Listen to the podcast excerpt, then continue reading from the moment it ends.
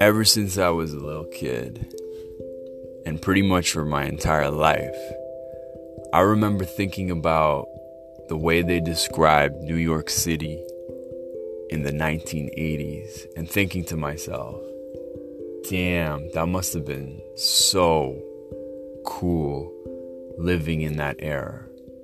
There are all these artists and musicians and actors and innovative entrepreneurs and and just you name it. It seemed like they were all in a community. They hadn't yet really blown up. They were all doing interesting things. Different artists and innovators were sort of informing and and contributing to the creations of people in multiple disciplines. And shit just seems so cool and interesting all the time. And I always imagine, man, what would that be like to live in that era with that those people? And then I find myself today at this incredible Friendsgiving dinner. Long table, all these amazing humans.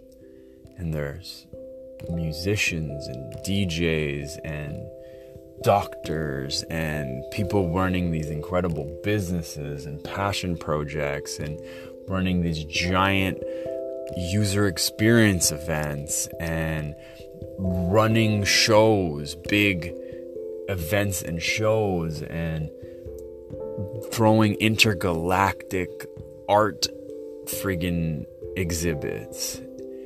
And it dawned on me holy shit, this is it right here.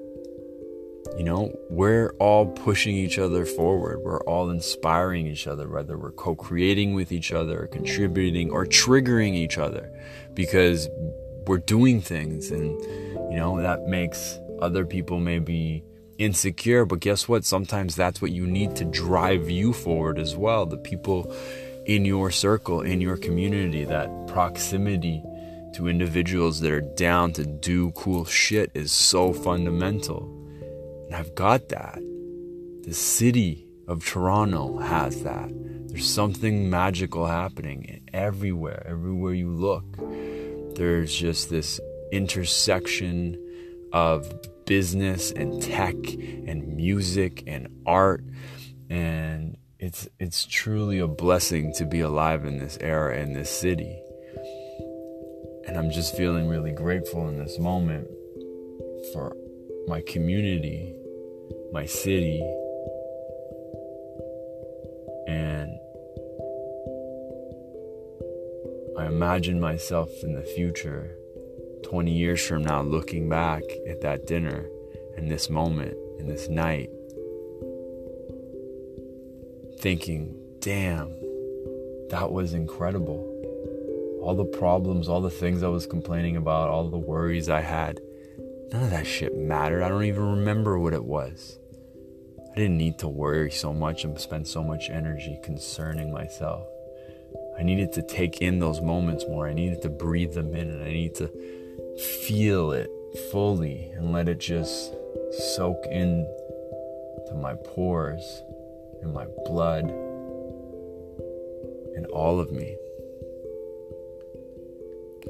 And then all of a sudden, you know, wishing in that future moment 20 years from now, if only I had the ability to go back to that night for even just a minute to soak it all in.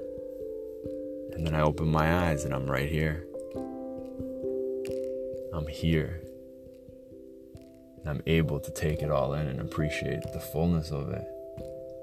It's post nostalgia, having nostalgia before you even have a chance to go to a future moment and reminisce. It's an amazing time to be alive. And if I don't pay attention and see with more than my eyes, I might just miss all of it.